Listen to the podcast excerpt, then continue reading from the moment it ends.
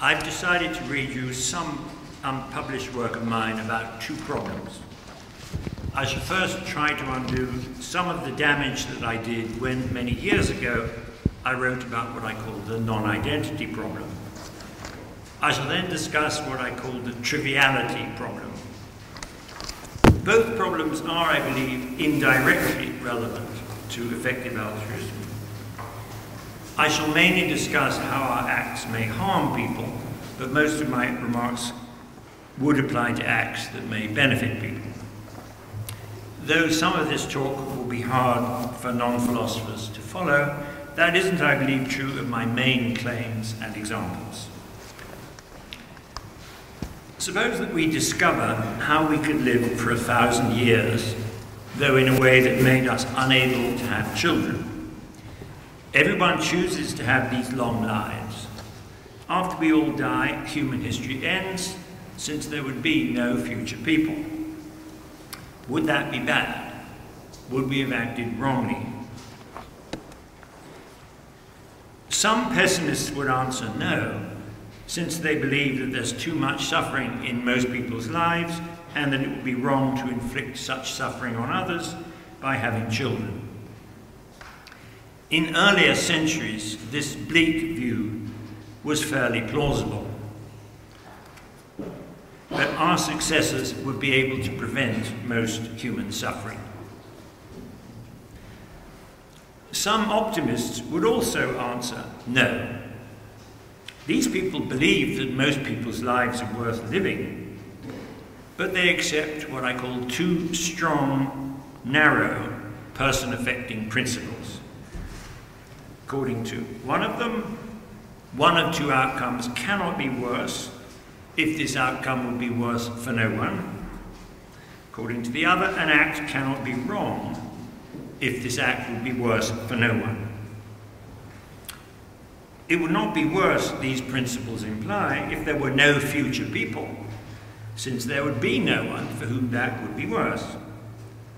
Nor would we be acting wrongly if we all chose to have no children, thereby ending human history. These principles, I believe, are deeply mistaken. Given what our successors could achieve in the next billion years, here and elsewhere in our galaxy, it would be very bad if there were no future people. These narrow principles are not, however, obviously false, since some questions about actual and possible people are hard to answer. When we compare two outcomes, or ways in which things might go, there are three possibilities. In these outcomes, either the same people would exist, or the same number would exist, but some of these would be different people, or different numbers would exist. Of these three kinds of case, different number cases raise the hardest questions. Some of these questions can be partly answered if we first consider and compare the other two kinds of case. As our same people case, we can suppose that Jane, who is pregnant, knows that unless she takes some painless treatment, the child she is carrying will have some disease which will cause this child to live to only 40. If Jane takes this treatment, this child will live to 80. It would clearly be wrong for Jane to refuse to take this treatment, since that would be much worse for her child. As our first same number case, we can suppose that Claire knows that if she conceives some child now, this child would have this same disease and would live to only 40. If Claire waits for two months, she would later conceive a child who would not have this disease and who would live to 80. This case challenges the strong, narrow, person affecting principles. Most of us would believe that Claire ought to wait so that she conceives a child who'd live to 80 rather than to 40. But if Claire conceives a child now, that would not be worse for this child. This child's life, though only half as long, would be worth living, And if Claire had waited, this child would never have existed. It would have been a different child whom Claire would have later conceived and who would have lived 80. These narrow principles therefore imply that it wouldn't be worse if Claire chooses to conceive a child who lived to only 40, nor could her choice be wrong. If we believe that Claire ought to wait, we must explain and defend this belief in some other way. Since this problem arises when, in some possible outcomes, different people would exist, I call this the non identity problem. Well, we might claim that if Claire conceives her child now, that would be worse for her child.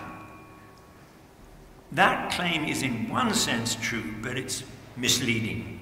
There won't be any child for whom this act would be worse. I said in an earlier discussion, we might say be worse for a general person. That's just meant to show that it isn't a particular person. A general person is a huge group of possible people, only one of which might be actual. The problem can arise in other ways and on a different scale. If our parents' lives had gone slightly differently before we were conceived, most of us would not have been conceived and our parents would have had different children. Given this fact about human reproduction, our choices between two acts or policies would often affect who are the people who would later exist. These effects would spread so that in most future centuries, two quite different sets of people would later exist. One of two sets. And the narrow principles can't be applied to these acts or policies. Suppose, for example, that we and the other members of our community could choose between two energy policies, one of which will be cheaper but significantly increase global warming. Now, that policy would predictably have various effects that would greatly lower the quality of life that would be had by people in several later centuries, and would also kill many of these people. Despite having these effects, our choice of this policy wouldn't be worse for any of these people, not even those who would be killed. If we'd chosen the other, more expensive policy, which wouldn't have had these bad effects, these future people would never have existed, and that wouldn't have been better for them. The narrow principles therefore imply that our choice of the cheaper policy wouldn't make things go worse and could not be wrong. Well, these implications are, I claim, clearly false and give us decisive reasons to reject these principles. When our acts would greatly lower the quality of life that would be had by future people and would kill many of these people, these effects would be just as bad and these acts would be just as wrong, even though they would be worse for no one. I call this the no difference view. When I first thought about the non identity problem, I hoped that everyone would accept this view. That isn't yet true. Of those who've written about this problem, many believe that since it wouldn't be worse for these future people if they had this lower quality of life or were killed, we have weaker moral reasons care whether our acts or policies would have such effect on future people. Now, in my defense of the no difference view, I made what I now believe to be a serious mistake. I suggested that in the cases that raise the non identity problem, we should appeal to principles that are impersonal in the sense that they don't appeal to facts about what would affect particular people for better or worse. One example is the principle be better if there was more happiness. Many people reject such impersonal principles because they believe that this part of morality ought to be explained in person affecting terms. I suggested how we might give such an explanation. Though we ought to reject narrow person affecting principles, we could appeal, I claim, to what I call wide principles. Though I made that suggestion, I then rejected that wide principle for a bad reason, and it was ignored. To introduce the wide principle, we can first ask Did our parents benefit us by causing us to exist? Many people would answer no. These people claim benefits are comparative. Some act or event cannot benefit us unless the alternative would have been worse for us. Therefore, being caused to exist cannot have benefited us. We ought, I believe, to reject that argument. We should admit that most benefits are comparative. We receive such benefits when the alternative would have been worse for us. But our existence can be good for us, even though the alternative would not have been worse for us. When we ask whether our life is worth living, it's enough to ask whether it be worth putting up with what's bad in our life, such as our suffering, for the sake of what's good. We don't need to compare our life with never existing. Some other people claim being caused to exist cannot have benefited us because if we'd never existed, there would have been no us for whom that would have been worse. We can reply, though there would have been no actual person who didn't receive this benefit, there is an actual person, us, who did. We can agree that most benefits are comparative. We receive such benefits only when the alternative would have been worse for us, but our existence can be good for us or bad for us, even though the alternative would not have been better or worse for us. Such non comparative benefits Jeff McMahan calls existential. We can next compare two person affecting principles, two other ones, less strong. According to the weak, narrow principle, one of two outcomes would be in one way worse if this outcome would be worse for people. According to the wide principle, one of two outcomes would be in one way worse if this outcome would be less good for people by benefiting people less than the other outcome would have benefited people. When we compare outcomes in which all of the same people would exist, those principles coincide. In such cases, outcomes that are less good for people must also be worse for people. But when some people would exist in only one of two outcomes, one of these outcomes may be less good for people by benefiting people less, though this outcome would be worse for no one. In such cases, I shall argue, we should appeal to the wide principle. This outcome would be worse because it would benefit people less than the other outcome would have benefited the different people who would have existed instead.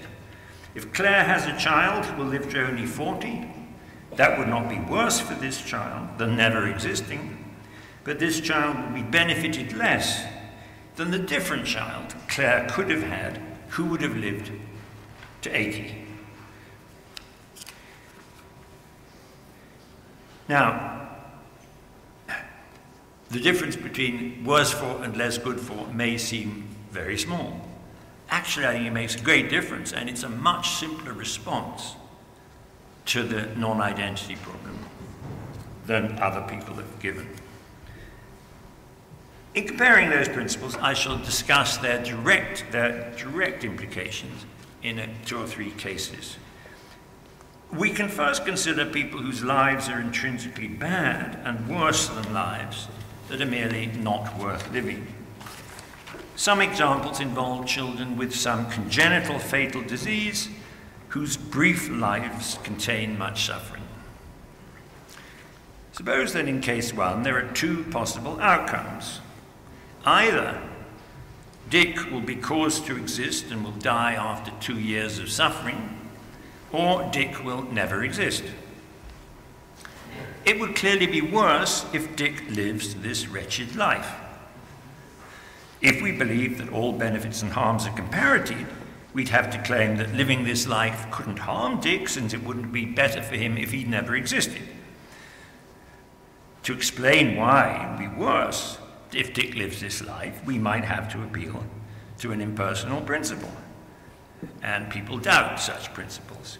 Well, we could give such an explanation if we claimed instead that if Dick is caused to exist and has two years of suffering, this would be an existential harm. Dick's suffering wouldn't be made to be less bad for him or less bad by the fact that he might never have existed. We could then appeal to the wide principle. We could claim it would be worse if Dick exists and lives this wretched life, since this would be bad for Dick, and if Dick never exists, that would be worse, bad for no one. Suppose next that in case two, the possible outcomes are that either A, Dick will die after two years of suffering, and Tom will die soon after he starts to exist, or B, Dick will never exist and Tom will die after two years of suffering. It's on the handout, but it's quite simple. Since B would be worse than A for Tom, and B would not be better for Dick, since he would never exist, the principle here implies that B would be a worse outcome than A. That's not true. These outcomes would be equally bad since in each of these outcomes, one child would have two years of suffering. It's morally irrelevant that only Tom would be comparatively harmed, because it's only Tom who would exist in both these outcomes. Dick's two years of suffering would be just as bad for Dick as Tom's two years would be bad for Tom. And Dick's two years would do as much to make the outcome worse. In cases of this kind, there's no significant difference between the badness of comparative and existential harms. These cases count against the strong, narrow, person affecting principles. Those who accept such principles often quote Jan Narveson's claim that though we ought to be in favor of making people happy, we need not be in favor of making happy people. No such claim applies to existential harms. Compared with making people miserable, it would be just as bad to make miserable people. I shall now argue that when applied to some other cases, the narrow principles are structurally flawed and have some other implications that are clearly false. We should suppose that in my imagined cases, each year of life would be an equal benefit and there are no other relevant differences between my imagined people. Well, you may need to look at the handout now. Suppose that in case five, three possible outcomes are A, Dick will live to 60, Tom will live to 60 and Dick to 80. B, Tom lived to 80, Harry to 60, C, Dick lived to 60, Harry to 80. In each outcome, one of the people doesn't exist. That's the blank line. Well, the weak, narrow principle here implies that A would be worse than B, since A would be worse than B for Tom, and B would not be worse than A for anyone. B would be similarly worse than C, since B would be worse for Harry than C, and C would be worse for no one, and C would be similarly worse than A. Now, if we're discussing the intrinsic goodness of these outcomes, which I think we are, those claims couldn't be true. A couldn't be worse than B if B is worse than C, which is worse than A. That would be like the claim that Gold weighs more than silver, which weighs more than copper, which weighs more than gold. That's structural flaw. Some defenders of the narrow principle might claim that if only outcomes A and B are possible, A would be worse than B because A would be worse for Tom and B would be better for no one. But if all three outcomes are possible, they'd be equally good, since each outcome would be in the same way worse for one person. But the goodness of outcomes can't depend on which other outcomes are possible.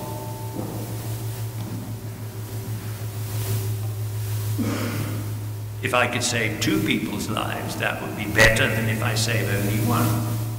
And no one can say, oh no, it wouldn't be better because you can't do it. It would be a better outcome. There's a better view. In each of these outcomes, one person would live to 80 and another person would live to 60.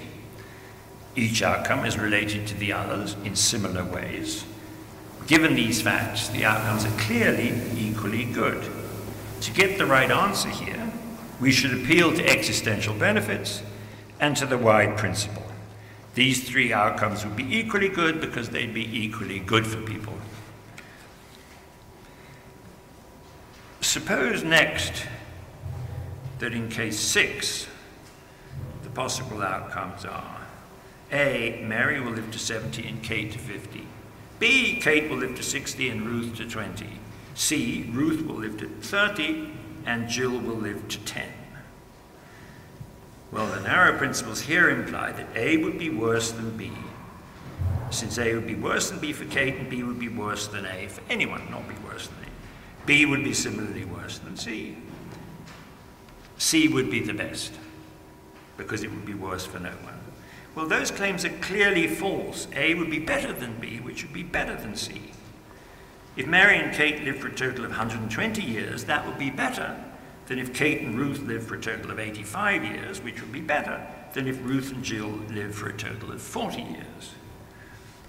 As before, we should appeal instead to the wide principle. C would be less good for people than B, which would be less good for people than A. Now, the narrow principles go astray because when we apply these principles to any pair of outcomes, these principles take into account only what would happen to the people who would exist in both these outcomes. On these principles, A would be worse than B because A would give Kate 10 fewer years of life. These principles ignore the fact that A would give Mary 70 years of life and that B would give Ruth only 20 years. When these principles similarly imply that B would be worse than C because B would be worse for Ruth, these principles ignore the fact that B would give Kate 60 years of life and C would give Jill only 10 years. It's an obvious mistake to ignore such facts. We should appeal to existential benefits and the wide principle. If Ruth lives to 30 and Jill to 10, that would be much less good for them than living to 70 and 50 would be for Mary and Kate.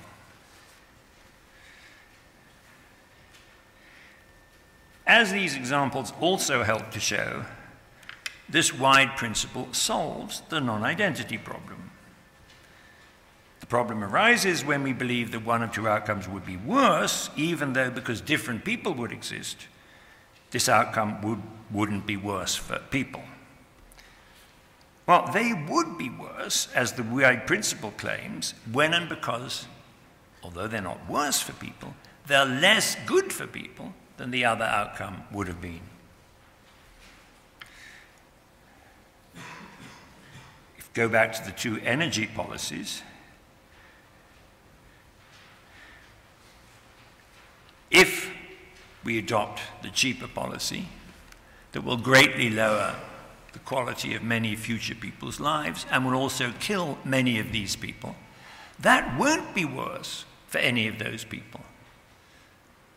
But it would be much less good for those people than if we chose the other policy that would give different future people much higher quality of life and would kill no one.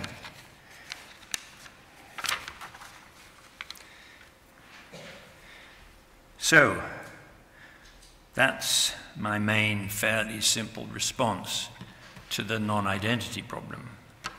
Um, just in a phrase, I said, oh, it wouldn't be worse for people, so we have to appeal to an impersonal principle. I appeal to the principle if the same number of people will exist in either outcome, it would be worse if the people who exist are worse off. Now, that isn't about what affects particular people for better or worse, so people said no.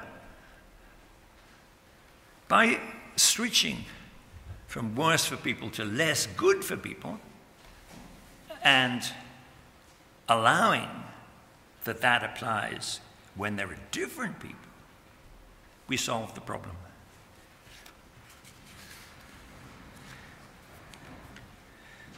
We can claim that we would make things go very much worse if we ended human history. That would be very much less good for very many future people.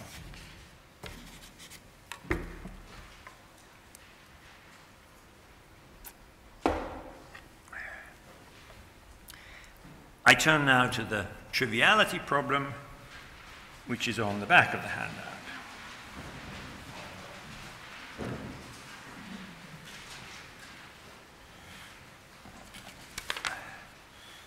I'm here partly developing some remarks I made in my first book, calling it Mistakes in Moral Mathematics. When we ask whether some act's effects would make this act right or wrong, many of us make serious mistakes. One mistake is the belief that we can ignore very small benefits or harms. Many of us, for example, would believe that J, we ought to give to a single person one more year of life, rather than giving to each of many people only one more minute of life. Suppose that we're a million people who could each treat another million people in either of these ways. J implies that each of us ought to give one of these people one more year of life. But that's clearly false a year is about half a million minutes. If each of us instead gave to each of these people one more minute of life, we together would give these people about a million more minutes, which would be not one, but two more years of life. We may similarly believe, okay, we ought to save one person from a year of pain rather than saving each of many people from only one minute of similar pain. Suppose that another million years, sorry, another million people would, without our help, have two years of pain. When applied to that case, K is false. If each of us saved each of these million people from one minute of pain, we together save those people not from one, but from two years of pain. Now, those imagined cases are artificially simple and unlikely to occur, but that's no objection. They're like artificially simple scientific experiments, which are precisely designed to be artificial to make the fundamental questions clearer. There are many actual cases that are relevantly similar. It's often true that if we do what would be better for us or for a few other people, we would also be doing what would be very slightly worse for each of very many other people. That's true, for example, of the acts that increase pollution in some great city, or the acts with which we and millions of others are overheating the atmosphere. Each of these acts will make things go slightly worse for very many people. Consider next the claim that most pain could become worse in some way that would be not merely very small, but imperceptible. In such cases, we couldn't even notice that our pain has become worse. This claim may seem obviously false. Pain is bad because of the way it feels or what it's like to be in pain. This fact may seem to imply that no pain could become imperceptibly worse. If our pain doesn't seem worse, we may believe this pain can't be worse. We can easily show, however, that this claim is true. Suppose we're volunteers in some experiment which is intended to compare the effects of certain painful stimuli. The start of this experiment, we're in mild pain. Some psychologist tells us that during the experiment, he will sometimes increase some painful stimulus and sometimes do nothing. He asked us to say, when a bell rings after each five seconds, whether during these seconds our pain seemed to have got worse. Well, in some versions of this case, our answer would always be no, but it would be clear after a few minutes that our pain is much worse than it was at the start. There's nothing puzzling here. Our pain is worse in the relevant sense if our dislike of some painful sensation is stronger or more intense. We are fairly good at noticing whether our dislike is becoming stronger, but we don't notice very small changes. That's like the way in which, when we look at some clocks that have moving hands, we can't see the clock's hour hand move. That doesn't show that it isn't moving. The same is true of the strength of our dislike of some painful sensation and our ability to notice that this dislike has become stronger. It isn't surprising that though we're fairly good at noticing and describing how things feel to us, we can get things slightly wrong. During this experiment, there'd be some first moment when we were inclined to believe that our pain is worse than it was at the start. But if we watched our hand on the clock, there'd also be some first moment when we were inclined to believe that the hand has moved. These beliefs would be based on memory. They wouldn't show that we can see the clock's hand move or notice that our pain is getting worse. But if our pain becomes imperceptibly worse during each of many brief periods, these changes may together make our pain very bad. Well, as before, these facts can matter greatly. To illustrate how they can matter, we can compare two other imagined cases. Suppose first that in the bad old days, a thousand torturers each have one victim and one pain producing machine. the start of each day, each victim is already feeling mild pain. Each of the torturers turns some switch a thousand times on his machine. Each turning of this switch make some victim's pain only imperceptibly worse. But after a thousand turnings, each victim is in severe pain, which continues for the rest of the day. Suppose next that these torturers have moral doubts about what they are doing. One of them suggests that to answer these doubts, they should connect their machines in a certain way. In the resulting case, which I've called the harmless torturers, each of the thousand torturers pushes some button which turns the switch once on each of the thousand machines.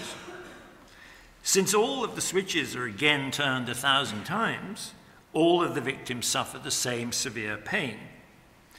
But since each torturer's act turns each switch only once, none of these people make any victim's pain perceptibly worse. And these torturers might say, it's not wrong to affect someone's pain in some way that's imperceptible.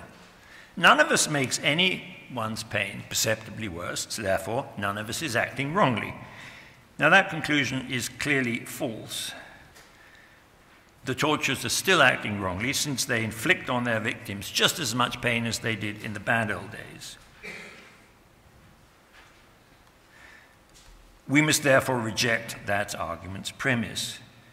We must claim it can be wrong to impose pain on people, even if these acts would make no one's pain perceptibly worse. Now, there are two ways in which we might defend this claim. We might defend a different view about the effects of each particular act. On what I call this single act view, it's wrong to impose a great amount of pain on other people.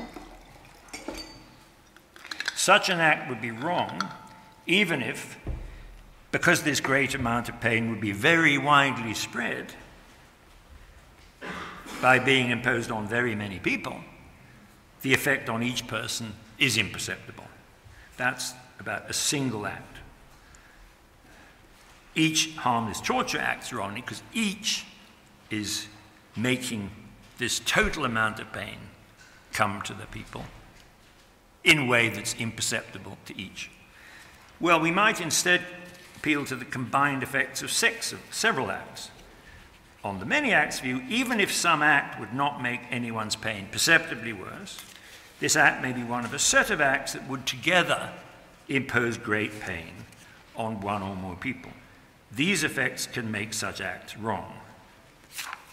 Well, that's what we can say about the tortures in the bad old days. No, in the harmless tortures. Each causes the switch to be turned only once on each of the thousand machines. But they together inflict just as much pain as in the bad old days. On the second view, that's why these acts are wrong.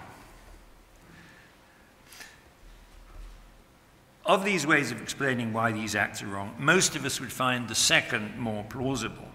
We may doubt that it could be seriously wrong to impose pain on people if the amount of pain is too small to be perceptible.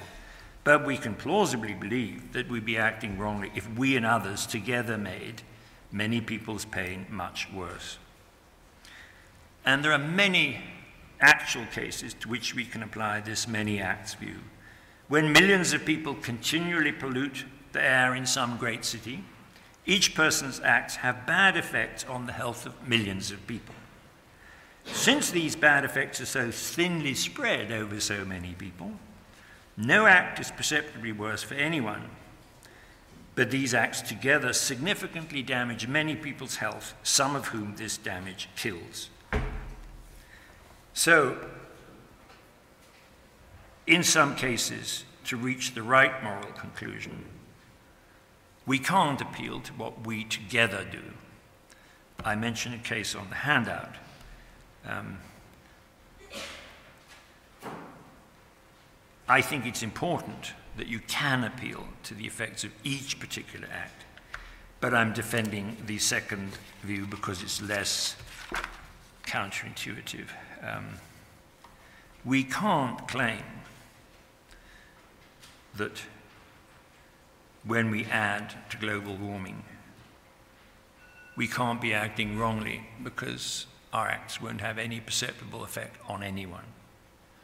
The harmless torturers act in a way which doesn't have any perceptible effect on anyone, but they're acting very wrongly. Now, one way to bring out the difference is a claim that I call Q.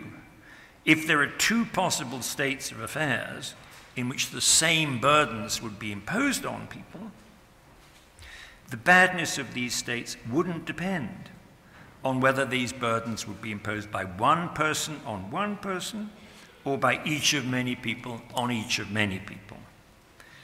Cases of this kind have great and growing importance. For most of human history, most people's acts could have good or bad effects only on a few other people. When such effects were very small, they could be justifiably ignored. But we can now act in ways that would have very small bad effects on each of very many people.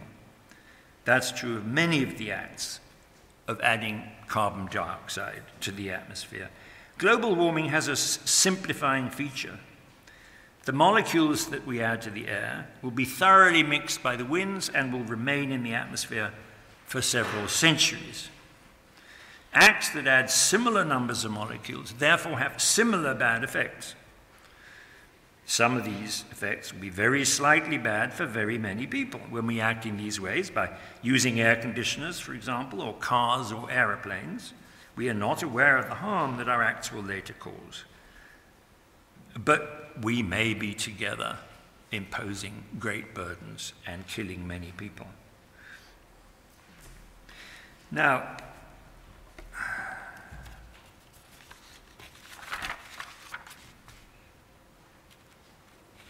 see the connection between the two problems.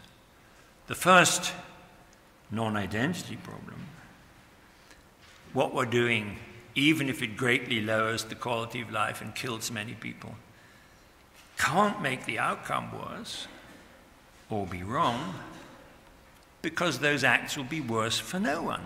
No one will have a complaint. If anything, future people will be benefited by having been caused to exist. Wouldn't have been better for them if we'd never existed. That, I think, there's a simple reply. We should appeal not the claim that an outcome is worse if it's worse for people, only if it's worse for people. It can be worse if it's much less good for people than the other outcome would have been. And then the other problem is the effects of our acts are so thinly spread that we will often think what I'm doing will just make no perceptible difference to anyone. But that's clearly, as my examples show, a bad mistake. The harmless torturers could claim that.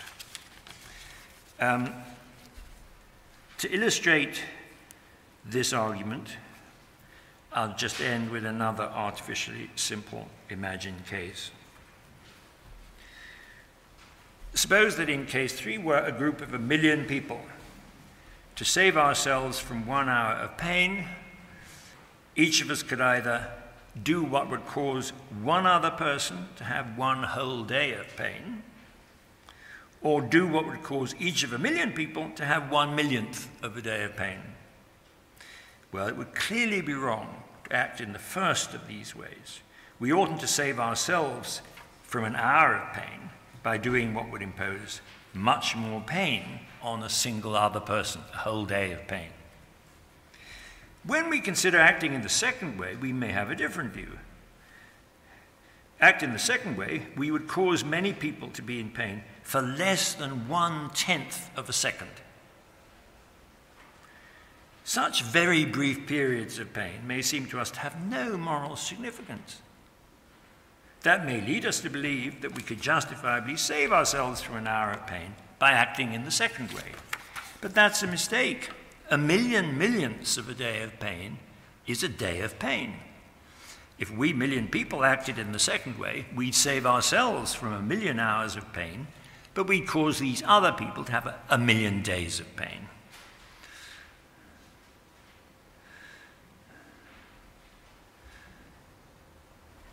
I shall end just with a few remarks from the end of my third book. The triviality problem is not a good closing. Some of this doesn't need saying to you. I say, I regret that in a book called On What Matters, I've said very little about what matters. One thing that greatly matters is the failure of we rich people to prevent, as we so easily could, much of the suffering and many of the early deaths of the poorest people in the world. The money we spend on an evening's entertainment might instead save some poor person from death, blindness, or chronic and severe pain. Now, if we believe that in our treatment of those people we're not acting wrongly, we are like those who believe that they were justified in having slaves. Some of us ask how much of our wealth we rich people ought to give to these poorest people. But that question wrongly assumes that our wealth is ours to give. This wealth is legally ours, but these poorest people have much stronger moral claims to some of this wealth.